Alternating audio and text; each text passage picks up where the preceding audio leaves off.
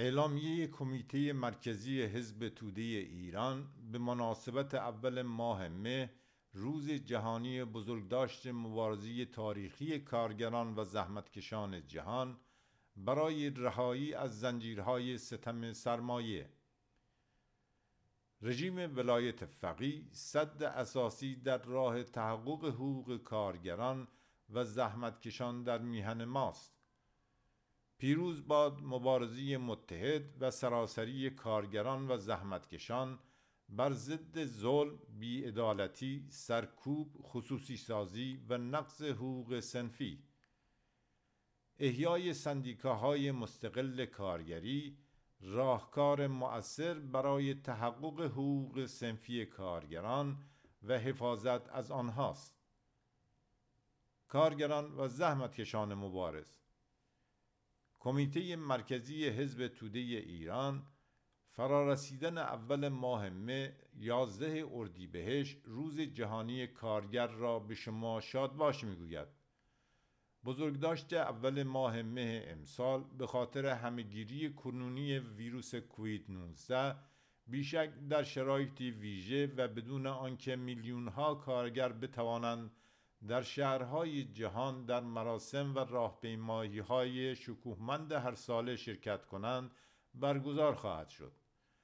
با وجود این فراموش نمی کنیم که اهمیت بزرگداشت روز جهانی کارگر در تجدید عهد با آرمانهای والای پایان دادن به بیعدالتی محرومیت و بهرهکشی از نیروی کار توسط سرمایه است. روز جهانی کارگر نماد برافراشته نگاه داشتن پرچم رزمی است که کارگران شیکاگو در روز چهارم ماه مه 1886 در میدان هیمارکت در اعتراض به کشتار روز قبل پلیس و ادامه اعتراض به شرایط دشوار کار و به خاطر کاهش ساعت کار روزانه به 8 ساعت برافراشتند. این تجمع اعتراضی نیز با یورش سرکوبگرانه و تیراندازی پلیس شیکاگو روبرو شد سه سال پس از این نبرد قهرمانانی کارگران شیکاگو شرکت کنندگان در کنگره انترناسیونال دوم روز اول ماه مه را به پاس رزم و خاطری ماندگار کارگران جان باخته در شیکاگو روز جهانی کارگر اعلام کردند. امسال بزرگداشت روز اول ماه مه در شرایطی برگزار می شود که شیوع ویروس همگیر کرونای جدید جهان را در شرایط بسیار دشوار و ویژه‌ای قرار داده است. بر اساس آخرین گزارش ها بیش از سه میلیون نفر در سراسر جهان به این ویروس آلوده شدند و بیشتر از دویست هزار نفر بر اثر ابتلا به این ویروس جان باختند. بخش بزرگی از قربانیان این فاجعه جهانی زحمتکشان و محرومان کشورهای جهان هستند. در شرایط ادامه این بحران سلامت و بحران اقتصادی سرمایداری که پیش از آن آغاز شده بود عملکرد سرمایداری جهانی که در درجه اول به نجات سرمایداران بزرگ و شرکت‌های بزرگ مالی اولویت داد آن هم در حالی که ده میلیون نفر در کشورهای سرمایداری پیشرفته به صف بیکاران پیوستند و برای تأمین حداقل زندگی با دشواری های جدی روبرو هستند نشان روشنی از ماهیت ضد انسانی و بیرحمانی نظام اقتصادی سرمایداری است. فقط در آمریکا یعنی بزرگترین قدرت سرمایداری دنیا شمار زحمتکشانی که در سه ماه گذشته به صف بیکاران پیوستند از مرز 26 میلیون نفر گذشته است که معادل با 15 درصد نیروی کار این کشور است. ادامه سیاست های مخرب نولیبرالی توسط حکومت های کشورهای پیشرفته سرمایداری به بحران فزاینده بیکاری و فقر صدها میلیون انسان زحمتکش در پهنه جهان منجر شده است. بر اساس گزارش سازمان بین المللی کار ILO با عنوان چشم انداز اجتماعی و کار که در سال 2019 1398 منتشر شده است از سه و سه دهم میلیارد نفری که در سال 2018 در جهان مشغول به کار بودند اکثریت آنها از رفاه مادی، امنیت اقتصادی و فرصتهای برابر برای پیشرفت و تحول برخوردار نبودند.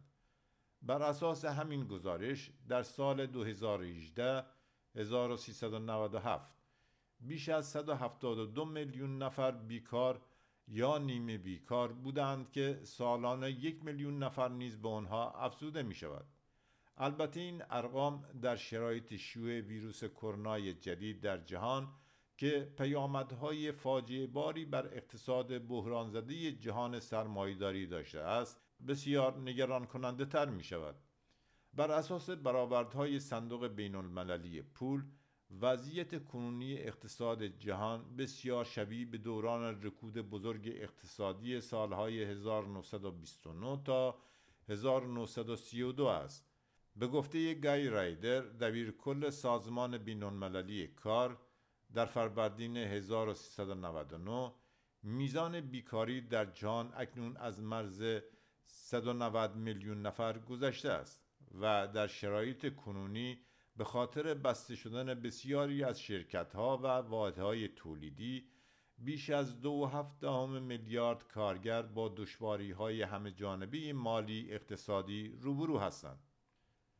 سرمایداری جهانی در حالی که برای رهایی از چنگال بحران عمیق و همه جانبی اقتصادیش در هفته های اخیر هزاران میلیارد دلار از دارایی های ملی کشورهای گوناگون را به حساب شرکت ها و انحصارهای بزرگ در رشته های گوناگون سرازیر کرده است در قبال کارگران سیاست های ریاضت کشی سختگیرانش را همچنان ادامه می‌دهد.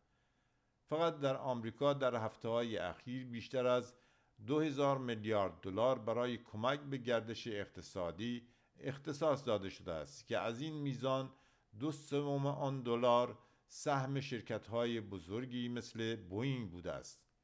واقعیت این است که در شرایط بسیار دشوار کنونی حقوق و آزادی های دموکراتیک طبقه کارگر و زحمتکشان جهان بیش از پیش در معرض تهاجم سرمایه انحصاری و سیاست های مخرب و ضد انسانی و رها از هر قید بند سرمایه برای استثمار خشن توده های محروم قرار گرفته است.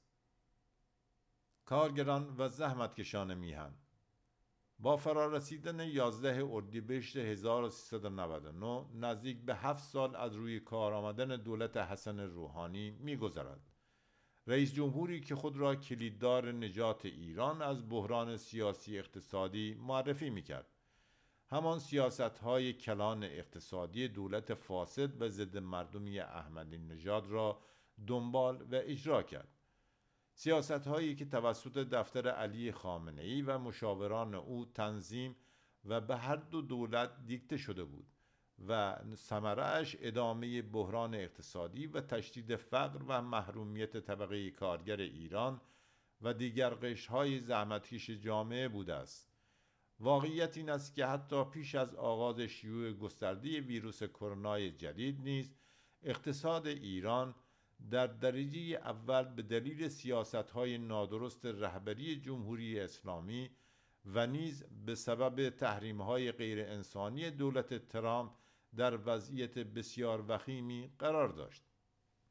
یکی از مهمترین موزلات کنونی رژیم افت عظیم درآمد ارزی ناشی از فروش نفت در بازارهای بین المللی است.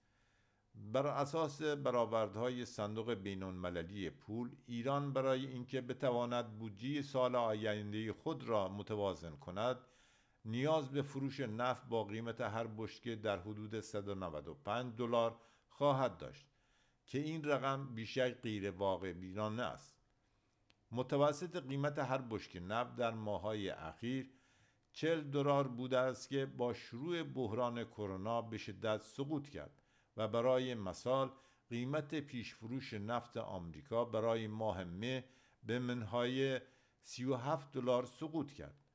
به گزارشی رویترز از صندوق بین المللی پول ایران که یکی از مهمترین اعضای سازمان کشورهای صادرکننده نفت اوپک است در سال 2019 1398 تا 1399 به خاطر تحریم های آمریکا با کسری بودجه 4.5 درصدی مواجه بوده است.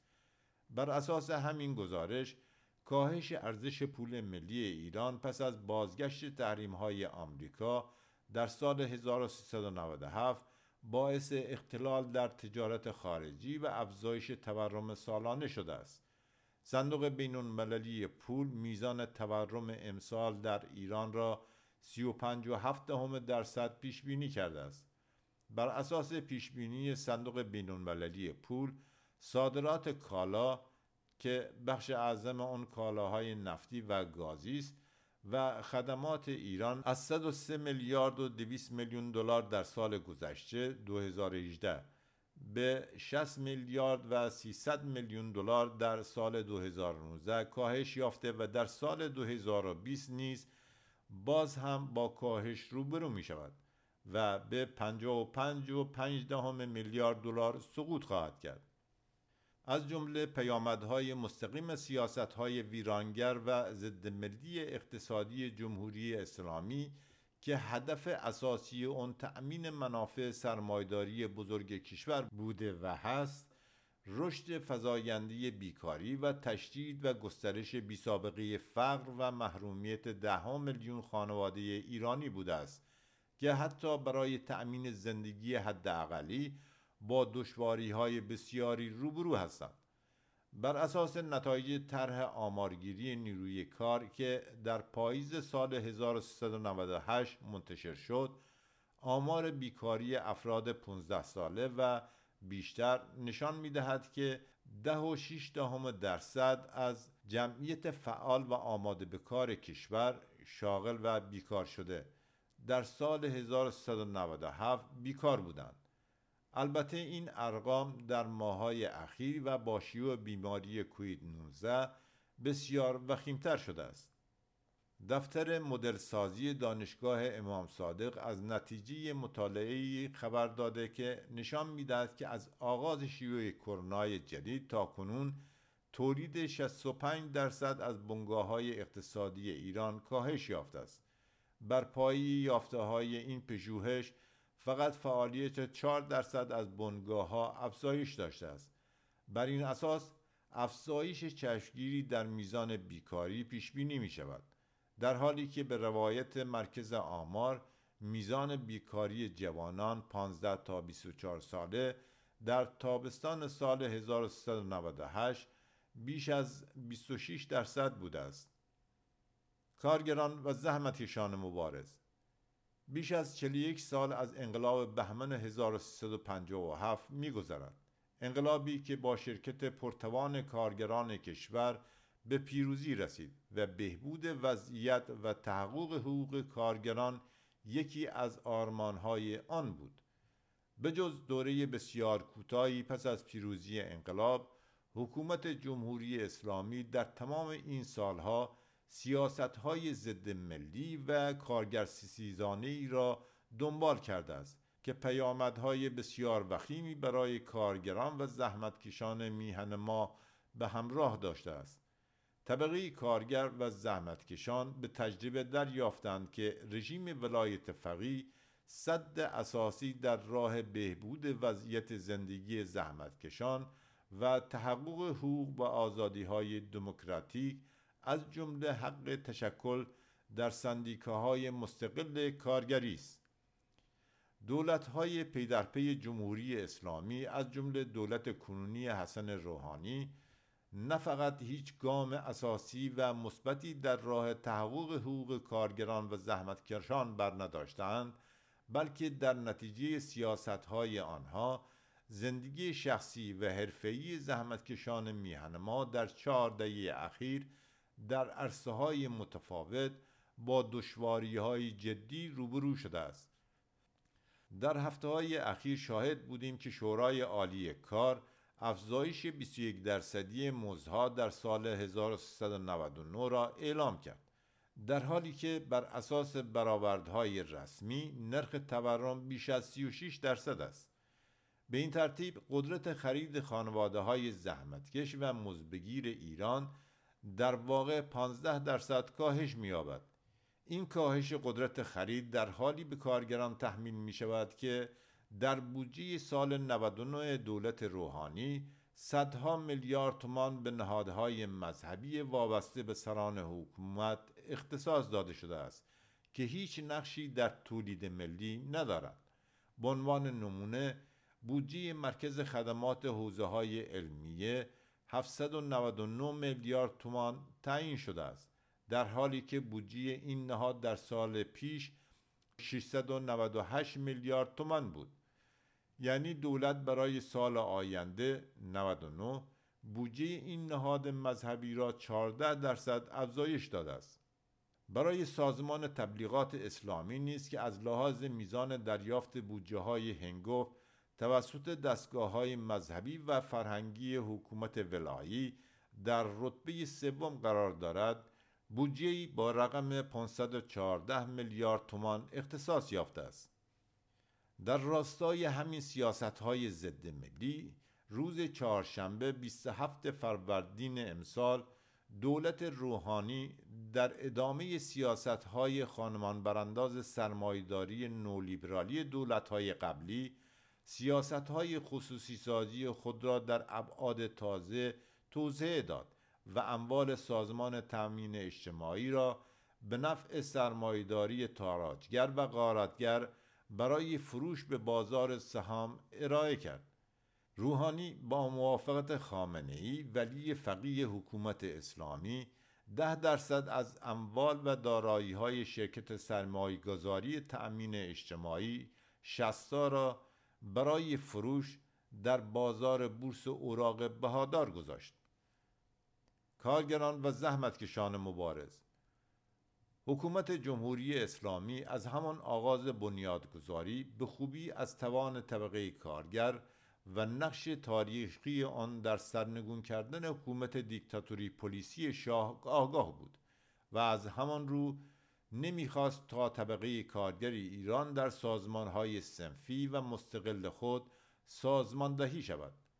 حمله به سندیکاهای کارگری و سپس یورش همه جانبه به حزب توده ایران حزب مدافع طبقه کارگر در سال 1361 که در جریان آن شماری از برجسته ترین چهرهای جنبش سندیکایی ایران دستگیر و روانه زندانها و شکنجگاه های سربازان گمنام امام زمان شدند.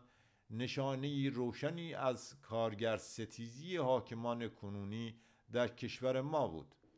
رژیم ولایت فقیه همچنین کوشیده است تا با راه انداختن تشکلهای حکومتی کارگران از مبارزه سنفی و سیاسی واقعی کارگران یعنی تلاش شما در راه تشکلیابی مستقل و مقابله با سیاست های ویرانگر سرمایداری نولیبرالی جمهوری اسلامی از قبیل خصوصی زادی های گسترده جلوگیری کند.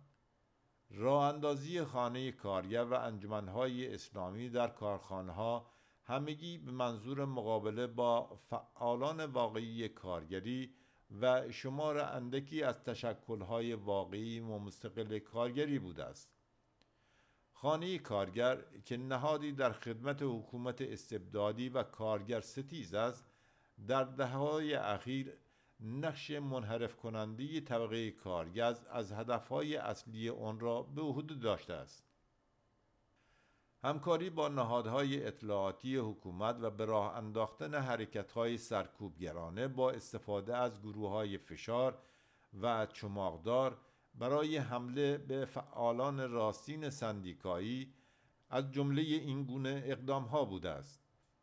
جمهوری اسلامی از موقعیت تحمیلی و امنیتی خانه کارگر به عنوان اهرمی برای محروم کردن کارگران میهن ما از داشتن تشکلهای سنفی و سیاسی متعلق به خود بهره جسته است. سران حکومت خوب می‌دانند که طبقه کارگر ایران در صورتی که سازمان یابد و منسجم شود نیروی توانمند خواهد بود که می‌تواند رژیم ولایت فقیر را در عرصه های گوناگون به چالش بکشد. سیاست های رژیم ولایت فقیه در ماهای اخیر در برخورد با شیوع فراگیر ویروس کرونا جدید و بیتوجهی کامل حکومت و نهادهای دستنشاندهش همچون خانه کارگر در دفاع از حقوق کارگران نشانه روشنی از نیاز مبرم و فوری طبقه کارگر برای ایجاد تشکلهای مستقل خودش است.